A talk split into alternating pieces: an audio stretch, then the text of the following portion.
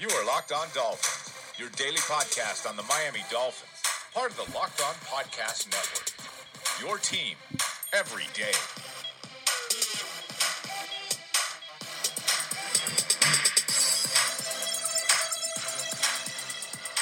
What's up, Dolph fans, and welcome into the game day, Thursday, October the 26th edition of the Locked On Dolphins podcast. I am your host, Travis Wingfield, and I am here to bring you your daily dose of Miami Dolphins football. And on today's show, we are previewing tonight's primetime matchup in Baltimore, a huge game for the Miami Dolphins. And like a janitor, I've got all the keys to this one, breaking down the Ravens' offense and defense from their last two games, as well as last year against the Miami Dolphins in 2016. But first, I have to remind you guys go ahead and subscribe to the podcast on Apple Podcast or Stitcher, tuned in, wherever you get your podcast from. Go ahead and drop us a five star rating and review. Subscriptions, ratings, reviews are how Uh, podcasters are judged. You guys know that drill by now. Helps us out, helps you guys out. We really, really appreciate that.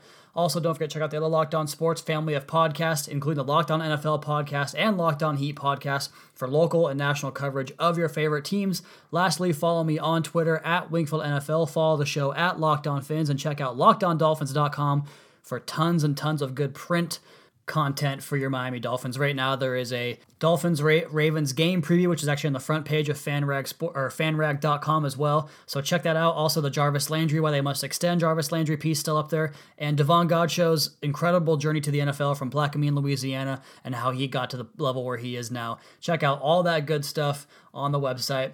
But this is the podcast, and we got to talk about the Dolphins versus Ravens tonight. The four and two Dolphins versus the three and four Ravens.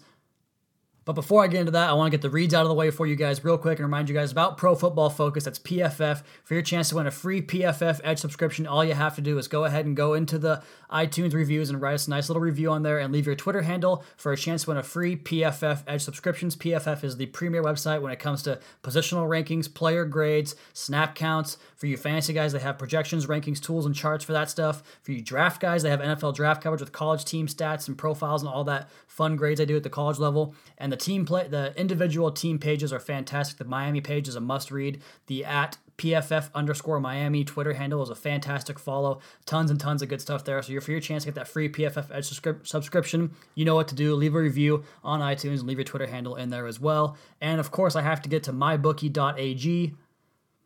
If you guys are confident in the Dolphins tonight, you know how to place a bet on them. It's with mybookie.ag.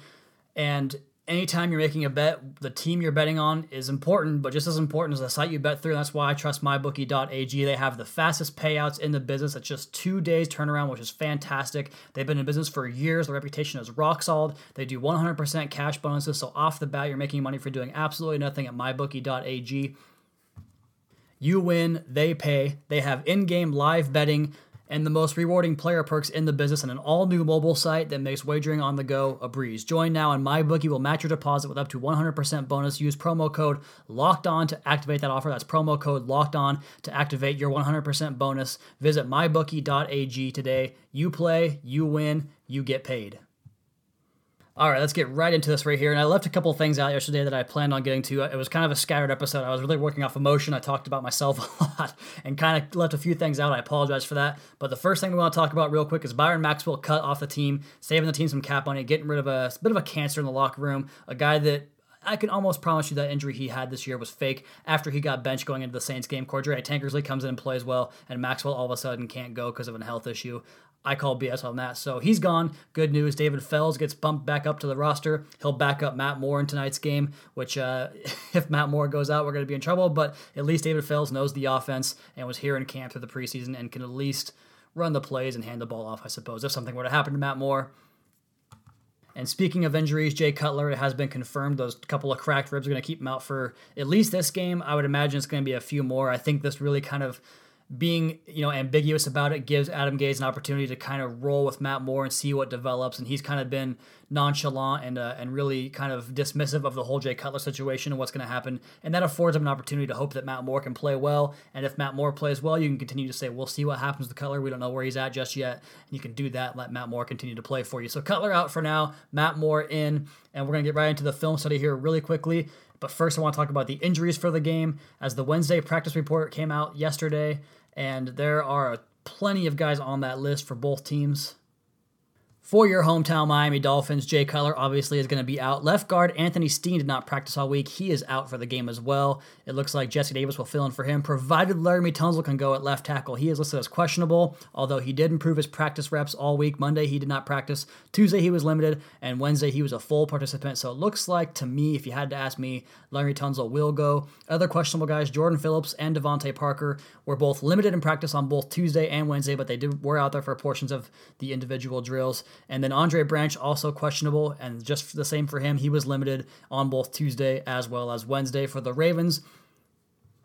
This is where you can kind of uh, laugh at the opposition's misery a little bit. I know the injuries are never something to cheer about, but you take whatever you can get. And there's an article up on USA Today about the in the Ravens' particular page talking about how this game is proof as the NFL should nix Thursday night football because the Ravens are so banged up. Running backs Terrence West out for the game. Tight end Maxx Williams is out also, and questionable on the game are Tony Jefferson, Jeremy Maclin, Breshad Perriman, Jimmy Smith, Terrell Suggs, Mike Wallace, Ben Watson, and Eric Weddle. So both the Ravens safeties questionable. Those guys are both really good chess pieces out there on the field. Terrell Suggs is a great pass rusher, so him his absence would be huge. Mike Wallace got knocked out of that game on Sunday with a concussion. Didn't really know where he was. I've talked about the Ravens' lack of depth at receiver going into this game. We'll get more into that in the preview. Other questionable players are another safety and Anthony Levine. He is questionable one of the guards who's already filling in for Marshal Yanda, who's out for the season, Matt Skura. He is also questionable. And then, of course, linebacker that I'm not going to be able to pronounce, Patrick Onwuasor. He is questionable for this game as well. So that is your game day injury report. And before we get into the film study, I got to remind you guys this is the Locked On Dolphins podcast. You can follow the show at Locked On Fins. Check us out, lockedondolphins.com, and follow me on Twitter at Wingfield NFL. Again, the Locked On Dolphins podcast. All right, let's go ahead and press on here and move into the uh, film study work for the preview for the Thursday night game between the Miami Dolphins and Baltimore Ravens here on the Locked On Dolphins podcast. And first, let's talk about the Ravens offense and the Dolphins' advantages they have there. The Ravens offense is banged up on the offensive line. It's not as good as it used to be. The receivers are banged up. It's I mean it's a mash unit out there without Mike Wallace, Breshad Perriman, Jerry Maclin's questionable. We'll see if he goes or not. But relying on guys like Michael Campanaro and Griff Whalen and Chris Moore, these are guys that are really practice squad level players. If you remember Griff Whalen last year, he was actually the sixth possible receiver the Dolphins could have kept coming out of camp, and they did not do that. He's bounced around since then, so he has not really found his footing anywhere. And then Campanaro is a special teams guy that has to get some time on the offense. These are guys that cannot win. They can't win routes really in any position, whether it's early in the route or getting downfield. They struggle at all levels of the field. So hopefully that's something that continues with these young cornerbacks for the Dolphins as they kind of disrupt their routes early on and cause Flacco to look elsewhere. He has wanted to look elsewhere. He's wanted to go to the screen game. And Joe Flacco for as good as he used to be back in that Super Bowl run, I mean, it's just been a steady downhill climb, decline since then, and he's playing really bad football right now. Their routes are basically slat, slat flat combos, slant flat combos, if I can speak right, and that's basically designed to get the ball to the outside of the field and help hope that a guy makes a, somebody miss a tackle and get yardage that way. But he's so zeroed in on his pre-snap reads, doesn't really doesn't really process the snap or the play after the snap, and makes a lot of bad mistakes. He's not mobile, can't move around it doesn't look good for the Ravens offense in this game their running scheme is a man blocking scheme, a gap scheme where they try to create yardage and they'll do some unbalanced stuff on the offensive line, bring the left tackle over to the right side and try to get, you know, heavy bodies over there for the power right running play they like to run. But Alex Collins, the running back who's having a good year, averaging over five yards a carry, is patient, kind of a, a dicey runner that likes to pick his spots. And if he does that against this Dolphins defense, he's not going to find success because the Dolphins close on the backside as well as anybody with Reshad Jones on those weak side blitzes or William Hayes or Charles Harris or whoever it is crashing that end and coming in off the backside making this run stop. So I think this Dolphins run defense is going to have a nice night against a decent running team of the Ravens. And if they do that, the offense is going to be completely shut down because you put Flacco in third long, and then that's when mistakes start to happen. And hopefully the Dolphins can capitalize on that and get a couple of takeaways, get some short fields, and really take advantage from it there. Before I go over to the offense, I want to mention one more mismatch on the Dolphins defense, and that is, of course, Cameron Wake, the ageless wonder, the 35 year old beast, potential Hall of Famer in the future, should be in the Hall of Fame in the future, if you ask me and most Dolphins fans. He is going up against right tackle Austin Howard, who does not have a quick kick slide, which is a problem against anyone that faces Cam Wake. He's got a pretty weak punch. He had problems with Danielle Hunter last week, and that figures to continue this week on a short week, going up against Cam Wake, and then whoever the Dolphins throw over there, Will Hayes, and their entire plethora of pass rushers. But if Cam Wake gets out there on third and long against Austin Howard, it could be a long night for the Ravens. And like I said, with the running game and the passing it just continues to all point to the Dolphins defense as having a huge night in this game. Now, where the Ravens' advantage exists is on the other side of the ball, but the Dolphins' offense takes the field. And we don't really know what to expect with Matt Moore in this game. He played really good in that Jets game, played great, I would say, in that Jets game, coming in relief for Jay Cutler with the cracked ribs. But the Dolphins' offense has had problems getting push on the offensive line, as well as problems creating running lanes and protecting the passer for the most part as well. So if they can't do that in this game, it's going to be the same story for the Ravens. Get them on third long, you know, take advantage of Matt Moore's gunslinger mentality and try to take the football away, create short fields, create easy points, yada yada yada. You guys get it by now.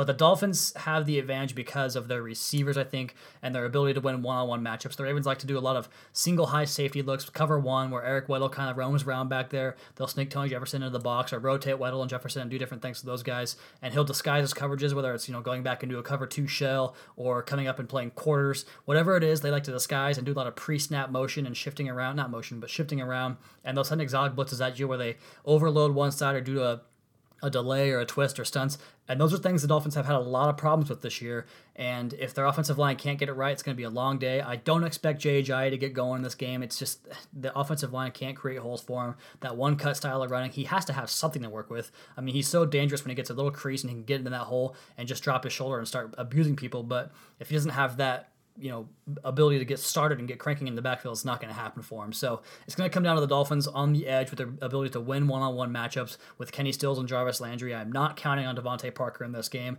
Going to come down to Stills and Landry just like it did in the Jets game, beating guys one-on-one, getting open, and Matt Moore finding him. I think it's going to be a lot more underneath stuff, and the Ravens are susceptible to that rub route the Dolphins love to run, those pick plays, and hopefully they don't get flagged for it this time like that bad call in the Jets game but they are susceptible to it because of their aggressive nature where they kind of play press and trail. And if they do that, you can kind of pick them off a little bit and get some some balls to the backfield or to the running back out of the backfield. And that's why in this game, my my X factor is going to be Damien Williams. I think that he's going to get more work this week because Jay Ajayi has struggled catching the football and they are going to make sure to overload the, the blitzing with the Dolphins' offensive line problems. And getting balls out to the backfield or to the running back out of the backfield to Williams is going to be a key part of it, as well as his pass protection prowess. He does pretty good back there in protecting Matt Moore as well. So I think Damien Williams gets a heavier workload this week. I think the offense is going to really rely on the short passing game and maybe some downfield passes as well. But expect it to be a kind of ugly game. Special teams should play a big factor. And I want to say Cody Parkey is the only kicker in the NFL that has not missed a field goal this year. He's seven for seven. Three of those seven are game game winning kicks. Three of our four wins are on game winning kicks from Cody Parkey. So he's been fantastic. But you go to the other side and you have the best kicker in the history of the NFL, Justin Tucker. Once the Ravens get inside the 40 yard line, basically it's three points for them. So the Dolphins have to make sure they win the field position battle in that sense. I don't know that they will because Sam Koch is a pretty good punter as well. Matt ha- Haack has had up and down games. And I hate to talk kicker on you guys here so much, but it's so crucial to this game that's going to be low scoring. And what I think will happen is the Dolphins will get a couple of takeaways. I think at least two. I'm going to say at least two Flacco takeaways in this game.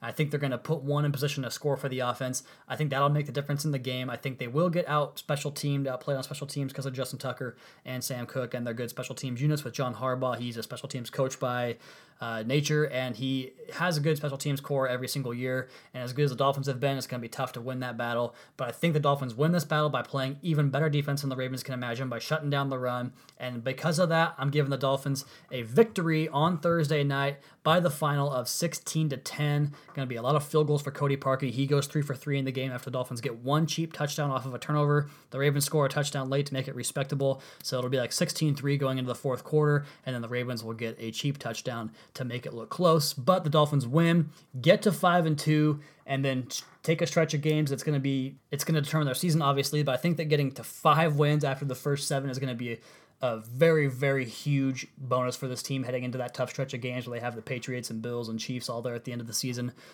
but at five and two, I think give yourself a little bit of margin for error. I don't think anyone expected it at this point. And if the offense can get cranking a little bit with Matt Moore, just keeping drives sustained and not turning the ball over and not going three and out so often. They can rely on that defense, which is crazy to say given the way we started the season, or going into the season, I should say.